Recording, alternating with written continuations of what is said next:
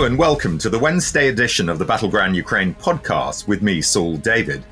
Today on the big interview, we welcome Dr. Iva Vukusic, an assistant professor in international history at Utrecht University and an expert on irregular armed groups, genocide, mass violence, and accountability for war crimes. Iva, welcome to the podcast. Thank you so much for inviting me. Now, before we talk about the current conflict in Ukraine, which after all is the main subject of our podcast, or at least at the moment, tell me about your experience working for the Special Department for War Crimes in Sarajevo and why you believe that criminal accountability is so important. Right. So, some 15 years ago or so, I worked as a researcher and analyst. So, I'm a historian, I'm not a lawyer. And sometimes people are surprised to hear, oh, what does a historian do in war crimes trials? Actually, quite a bit. Uh, so I worked with prosecutors and investigators, and of course other staff, to bring cases of war crimes, crimes against humanity, and genocide to court. Uh, these are cases, of course, coming from the war in Bosnia and Herzegovina, which took place between 1992 and 1995. So this is one of the wars that was sort of uh, happening in the former Yugoslavia as it was falling apart. So I was also a part of a project to assess what the workload was. So this is kind of mid 2000s, 10 years after the war has ended. Similarly to Ukraine, the country is it's just submerged in allegations of war crimes. There's many open case files. There are many investigations that should take place. So I was part of this effort to try to figure out what do we have on our hands as institutions that were supposed to deal with this legacy of war crimes and how to maximize results to make sure that we with limited resources, and of course they're always limited, uh, we brought the greatest number of cases to uh, a trial. So in Bosnia and Herzegovina after the war, a lot of war crimes were prosecuted. Some were, of course, prosecuted here in The Hague at the International Criminal Tribunal for the former Yugoslavia. So actually, in Bosnia and Herzegovina, we've had and have a lot of experience with dealing with large numbers of investigations and war crimes prosecutions. So, one of the things that I'm busy with these days is trying to transfer some of that experience and some of that knowledge so that people in Ukraine don't make the same mistakes that we did. Uh, and on accountability, I think accountability is, of course, uh, important for uh, many reasons, and people who are survivors of a particular war will have their own reasons. But let me highlight these two, I guess. I, I think for me, it's fundamentally really about justice. It's just not just that murderers, rapists, and torturers walk among us and live nice lives, go fishing, enjoy holidays with their kids after they've ruined or even ended the lives of other people. So it's fundamentally this kind of abstract idea that it's really not just for things to just go on as if nothing happened. And secondly, it's about closure for survivors, I think, uh, for those, of course, who can achieve some closure is to try to mend their lives and go forward. And it's needed so communities can go forward, so that people going to work don't meet their torturers in the line at the supermarket, which actually happens in Bosnia still, even with all these war crimes trials that, that we've had. So these are just two, three things that come to mind. But again, if you would ask survivors, they might come up with all kinds of different reasons. But it's just something fundamentally unfair to just say, oh, you know, it's war, it happens in war. And I think it shouldn't be said. and I think everything should be done to do the best that we can to reestablish some sense of balance and, and justice in the world to the extent that we can, of course. A very bad precedent, I seem to recall, was set after the Second World War when initially there was a, a determination to bring as many war criminals to justice as possible. And that pivoted, as we know, and really they looked to get the big fish in the end. And an awful lot of the minor players slipped through the net. And later, ultimately, I mean, it's interesting, isn't it? Even today, there's still an issue. Um, the rather grim situation in Canada recently, where they were uh, congratulating someone who was a Ukrainian heritage. But, you know, it, it, it is fascinating, isn't it? The unwillingness or the inability to make people accountable, as you say, can have these very, very long resonances. But let's let's be a bit more specific about the similarities between Bosnia and Ukraine in terms of the type of war crimes that are taking place. So the question is, are there many similarities? And if there are, what are the lessons that you can draw for Ukraine from your own experience working in Bosnia with regard to criminal accountability and the possibility of justice? There are many similarities, I think, both in the way the conflict or the war initially developed in 2014 and then in the early stages and since the full scale invasion. Well, some of the things that come to mind are arbitrary arrests, for example, people just being taken from their homes, put in garages, you know, beaten, tortured, accused of all kinds of things without any process, without any legitimate process. So, torture, killings, rape, and sexual violence, of course, indiscriminate use of artillery, tar- in fact targeting civilian objects not not just careless use of artillery but also targeting civilian objects specifically uh, hospitals schools and alike the destruction of cultural heritage of course, we have today much more attention towards the harm to the environment, which was not a thing that we very much focused on in the 1990s. This is something that is, I think, quite central to some of the investigations uh, that are going on right now.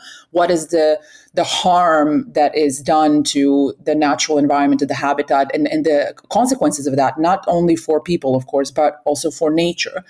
So there are many, many similarities. One notable exception, though, is the large scale abduction of children that have been taken from Ukraine, especially, of course, the occupied areas. And this is, your listeners will probably know, the subject of an arrest warrant against Vladimir Putin and his children's rights commissioner, Maria Lvova-Belova, who were, of course, yeah, the, the arrest warrants were issued in March, uh, if I remember correctly. And this is actually the center of that investigation, the taking of, I believe, Yale University, their researchers came up with something like 6,000 names. I think the Ukrainian government has something like 20,000. So these are basically children that appear to be, at least many of them, uh, appear to have been taken from Ukraine to Russia to be kind of re-educated, so so to say, to speak Russian, to adapt that culture, and to sort of become Russians uh, almost. So this is something that we haven't seen uh, in the former Yugoslavia. But again, lessons are many on accountability. One of the big ones, I think, is to have realistic expectations, which is, of course, difficult because for a people and for individuals that suffer such violence like the Ukrainians are suffering at the moment, of course, you want justice for every single uh, victim that was murdered in an illegal way. But of course, that is, that will not be possible because our system, and when I say our system, is kind of quote unquote, you know, Western slash European slash whatever criminal accountability system that we commonly think of, that we see in shows, that we watch in films or read about in books. So these kind of traditional sort of ideas about what it what a judicial institution or criminal accountability is about they're designed for crime as an exception and not crime as a rule. So when you have five murders a day, a state can deal with that. 20 murders a day, a state can deal with that. How about 500 murders a day? How about a thousand murders a day? So it simply overloads the system. The system doesn't simply can't process all of that. So realistic expectations are really key here. The need for planning and coordination, because in Ukraine right now, many more actors are present doing documentation, investigation, civil society organization, many international consultants, donors. You know, I, am here in The Hague, and in The Hague, it's a little bit. It's it's almost like half of my friends and colleagues are there. So it, there's a lot of actors on the ground, and there's really a need for planning and coordination so that different actors don't duplicate work um, and do the same thing, right? There's, of course, the need to commit resources long term because something that we have seen in the former Yugoslavia, but we can also take it to the Second World War as an example.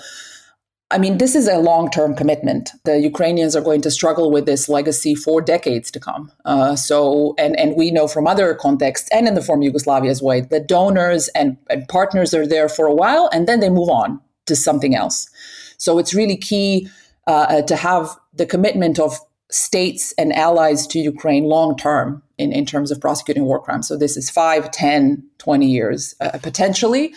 So I, I, really think that it's important that Ukrainians are in the driving seat here, but we think of war crimes prosecution as a long-term prospect and project instead of you know something that's going to be done in three to five years. That's I mean that's simply not not possible if we want to do it at any scale that would be sort of needed in a situation like this. Now, you've written a, an excellent article, actually, Iva, um, which I read The Need for Realistic Expectations for Justice in Ukraine, making some of the points that you, you've just made now. Is the real issue a question of keeping something like this in the minds of people, you know, in, in the press, as it were, in people's minds, or, or is it and or is it a, is it a funding issue? Because as you also point out, this is you know that most of the work, frankly, is going to have to be done by the Ukrainians. So how can the international community support them? Right.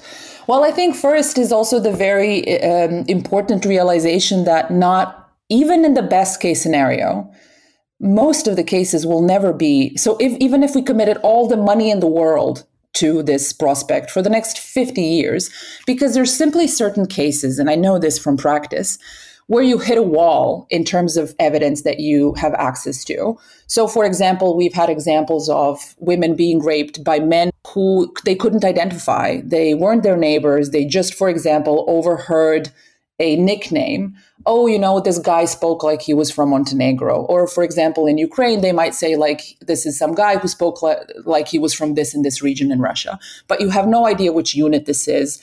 There are no other witnesses. There's no paper documents. You have no idea which unit was in town at the time, for example. So, even with all the expertise, all the money, all the political will, and none of these are there long term in my experience in other cases. They're simply cases where you hit a wall. So we need to realize, first of all, kind of the limits of criminal accountability as such.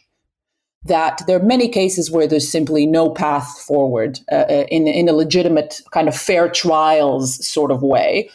Um, but then, to the extent that we can uh, uh, prosecute and investigate, um, to make sure that lessons are learned from elsewhere, just how to organize work. I mean, Ukrainians are now reporting over 100,000 potential. So these are potential war crimes, right? So these are cases that have to be investigated. We don't know yet if these are indeed crimes, but you know these are allegations. So I mean, no one, no state, the richest state with many, many lawyers and many, many supporting staff won't be able to do this. A hundred thousand, it's simply not possible.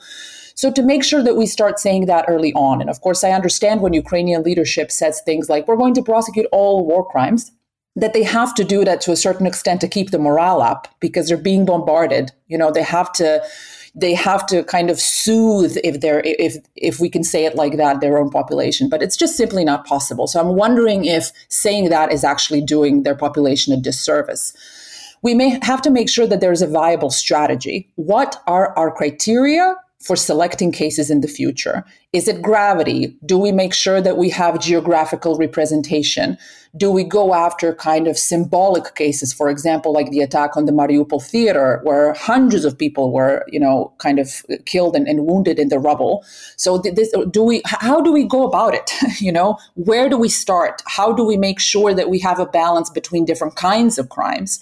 That we look into detention and torture, but also rape, but also artillery attacks so this this requires a lot of really term thinking, and that we don't satisfy ourselves with doing easy cases that are just very low perpetrators.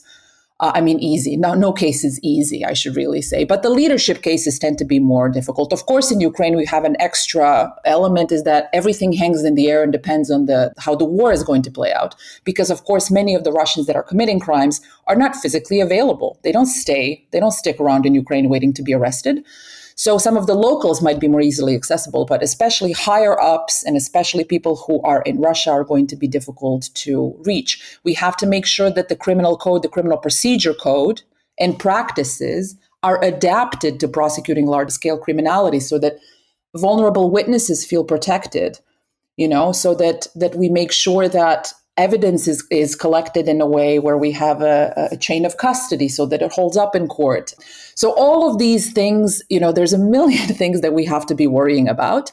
But I'm, I just want to stress once again that we have to make sure that the Ukrainians are in the lead and that they are feeling ownership over the entire process, that it's not like Brits and Dutch and Americans coming in and telling them, this is how you do it, you know, sit down and shut up. You mentioned 100,000 potential war crimes. I mean, it's, you know, it's, it's hard really to get your head around that sort of scale in what is, after all, just 18 months of, of conflict, or at least since the full scale invasion. We ourselves were in Ukraine not that long ago. That is the podcast, Patrick, I, and, and James. Uh, and we were speaking to people in Bucha. I mean, heard at first hand people who were eyewitnesses to war crimes. If we turn that on its head just for a moment, is there any evidence? We keep asking this question, we keep being asked this question by our listeners that the Ukrainians or some Ukrainians, some Ukrainian servicemen have committed war crimes or something approximating to that themselves. Oh, I'm sure some of them somewhere have because it's simply impossible for a war of this scale with this many participants in this many places that absolutely no Ukrainian ever has, for example, shot a POW, a prisoner of war. I'm abs- I mean, and I'm saying this as a former Yugoslav, of course, where as well we had uh, different sides of the war committing war crimes at a different scale. Some committed them, some armies and some units, much more than others. But I think it's naive to uh, expect that, you know, in, in, again, in a war that is so widespread geographically and temporally, that no one Ukrainian has committed a war crime. I think that's absolutely not possible. And I think it's going to be up to the Ukrainian state to really demonstrate the, the strength of the judiciary in the aftermath to say we in fact have the capability and the the desire and the commitment to prosecute also quote unquote your own. I mean i grew up in croatia. We have the exact same problems. It's much easier to prosecute serbians or Serbs than it is to prosecute Croats, right? But I think that it's really important to send a message that our judiciary is here to, you know, prosecute without fear or favor, uh, and to be committed to the ideas of justice, and to send a message by prosecuting on our own. We are showing that we're not like the other side, so to say. You know, so uh, I, I am sure if if the investigations um, are legitimate uh, and, and done how they should be done, that in the years to come, something is going to come up. And again, it should not be particularly surprising. Okay, that's enough for part one. Do join us after the break when we'll be hearing more from Dr. Iva Vukusic about Serbian paramilitaries and the Wagner private military group.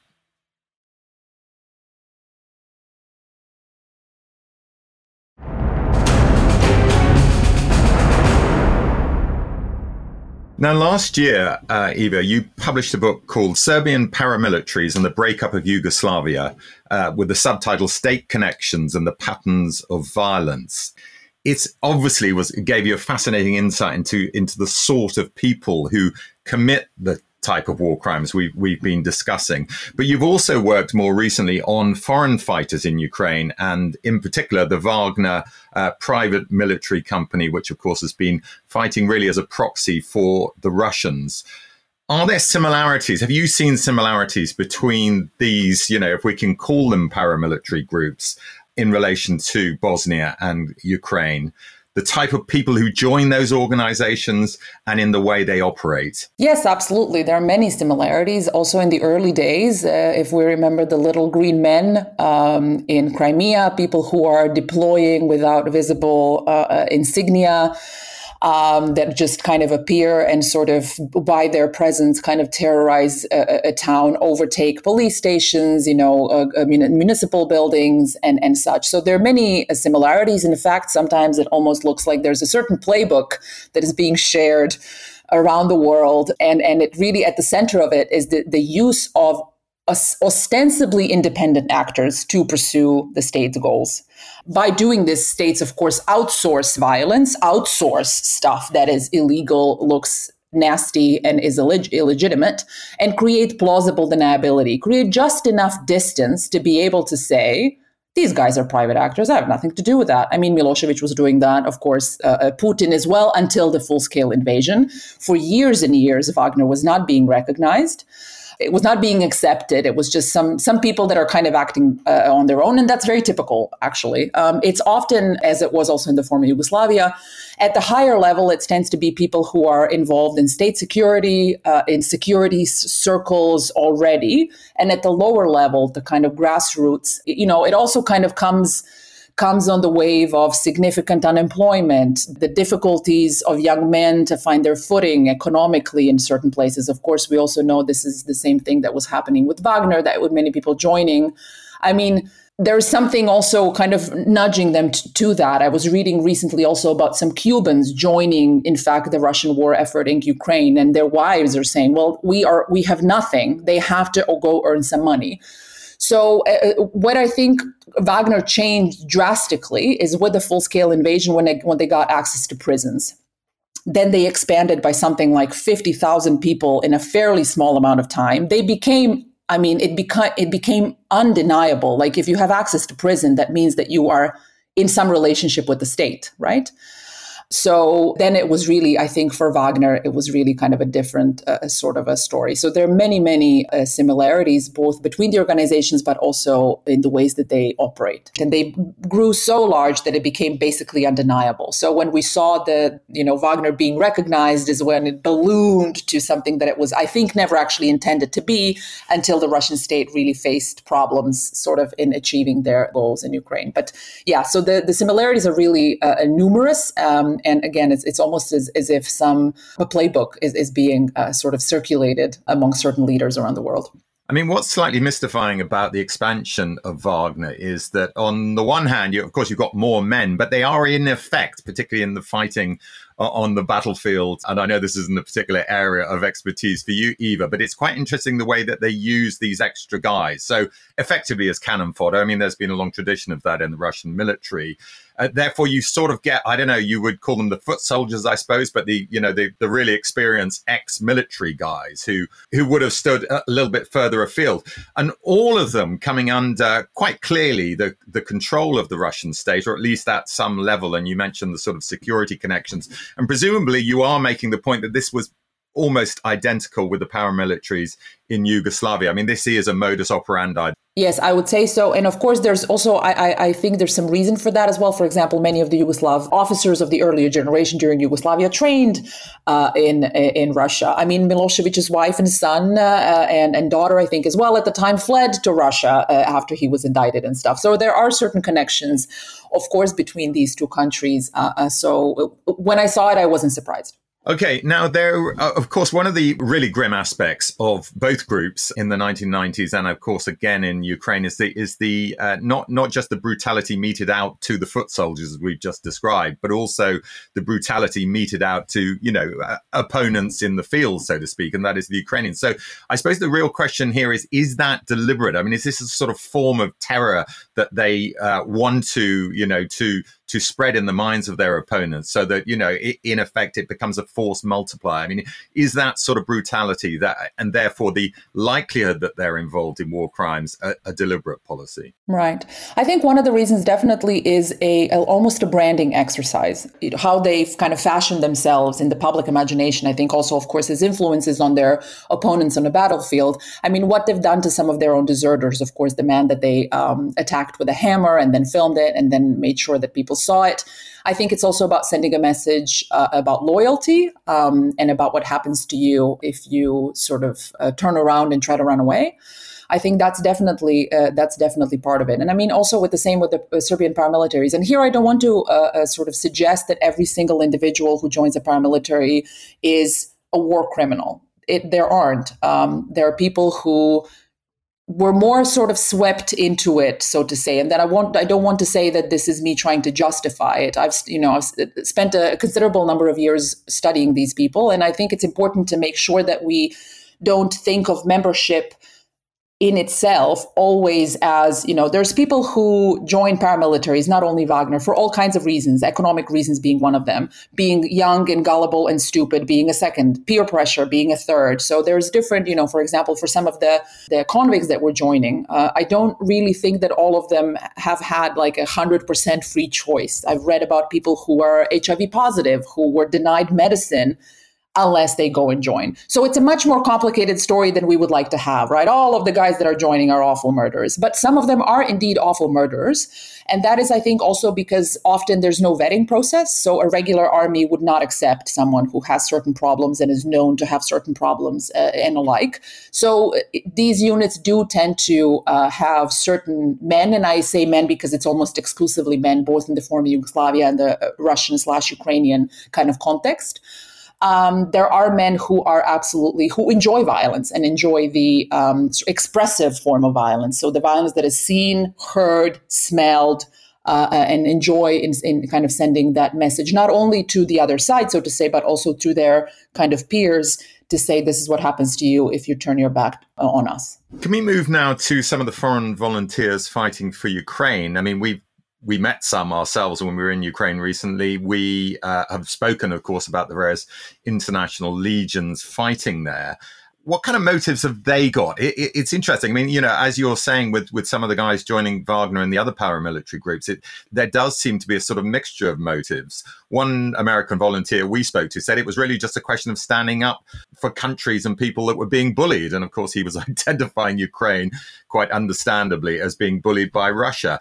I mean, are there examples? Do you think, Iva, where foreign volunteers are a force for good? I mean, you know, or, or is it generally speaking to be discouraged in your view? Well, I think foreign uh, uh, fighting and mercenarism have some overlaps, but are not exactly, of course, the same thing. I think foreign volunteering can, and historically, there are examples where it has been a force for good. For example, the Spanish Civil War, when a bunch of people, Yugoslavs included, went over there to fight fascists. I think whenever one fights fascists, that is a good thing to do. Uh, so I think there are places and times when these people can be a force uh, for good. Uh, so if the fight is noble, then yes. And of course, at the end of the day, we all decide for ourselves what we consider to be a noble fight or not. Um, but I think there's certain elements, so to say, to make sure that this process um, legitimate and, and legal and fair and unlikely to yield results such as massive war crimes. For example, one is uh, being seriously vetted and integrated into regular armed forces so that we make sure that there's no sadistic maniacs, you know, being on our side, so to say, because ultimately I think what happens, and this is what the former Yugoslavia witnessed, but also Russia is and will, if you incorporate thousands of people, some of them are maniacs and sadistic people and abusive men, and then you integrate them into your security forces, and then at the end of the war, they go home and they start beating their wives and killing their neighbors. And like, so it, it ultimately comes back to haunt you even if you can use their bodies and they're fighting to achieve whatever political goal. So I think it's really important to vet them and vet them properly so that we make sure who's coming and for what reason they're coming. I think it's important to integrate them into regular armed forces to make sure that there's a structure and that they are in a certain chain of command. There's no parallel chain of commands and, and alike.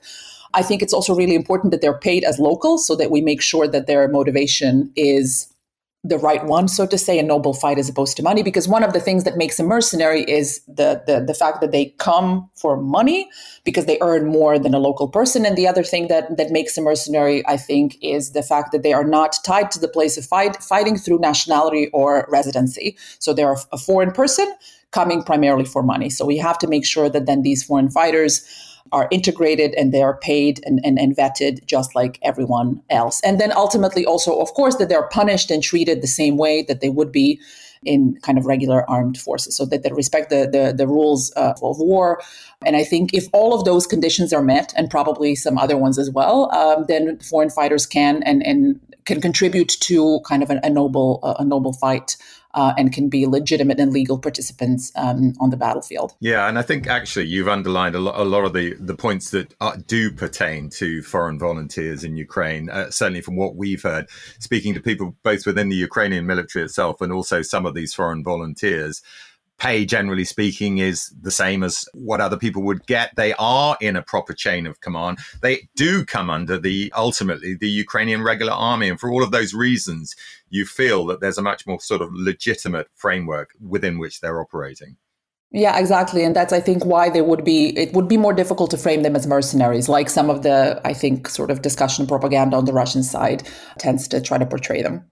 Okay, last question, Iva, and uh, you know I'm I'm hoping to get a tiny, tiny little bit of optimism from you about this. You you've spoken uh, very sensibly and and very revealingly about the unlikelihood that more than a fraction of war crimes will ever be brought to justice, but it is also uh, nice to think that some of the big fish will be caught up in the net eventually. And uh, of course, I'm referring chiefly to the really big fish, uh, Putin himself. When we did a program on the on the actual uh, charges in March, which you referred to earlier. Uh, and we were spoke spoke to a couple of experts in The Hague who said that they did believe one day he would be brought to justice. What, what's your feeling about that?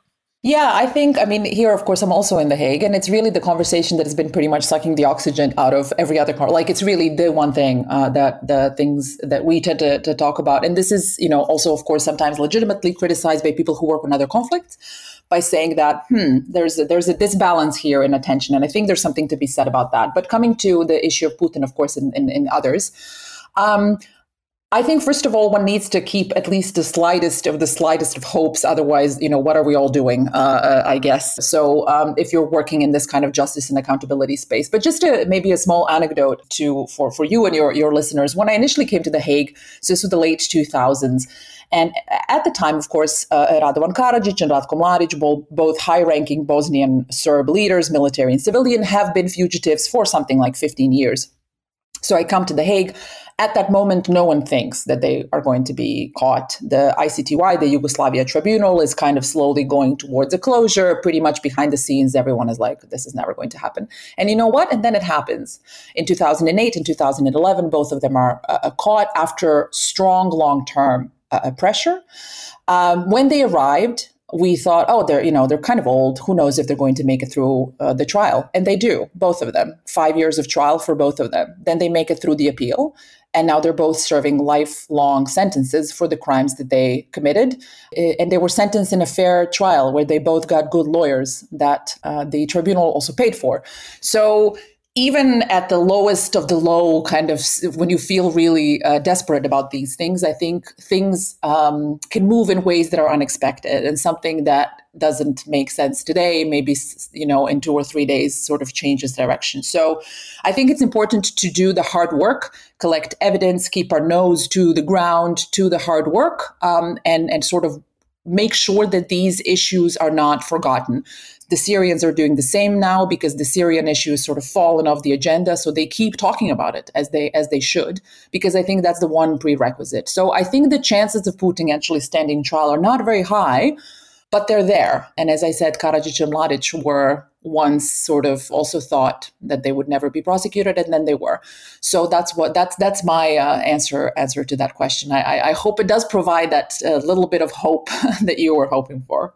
Thanks so much, Iva. It's been fascinating talking to you.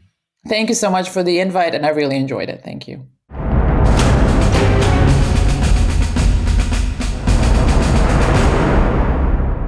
Well, that was fascinating, and in particular for me, because I actually spent a little bit of time in Bosnia in the early 1990s, traveling through Croatia into Bosnia itself. And I was aware, both at first hand, but also by speaking to a lot of people about a lot of the war crimes that were being committed there. But what I found particularly striking about what Iva had to say is the connection between Wagner and the paramilitaries in Bosnia in the 1990s, particularly the Serbian paramilitaries. The sort of people who join up, the connections they have with the state, the fact that they are, you know, used for plausible deniability, uh, and ultimately that they set themselves up as this kind of brutal regime that demands absolute loyalty. And if you don't give it to them, there's going to be trouble. The parallels are chilling.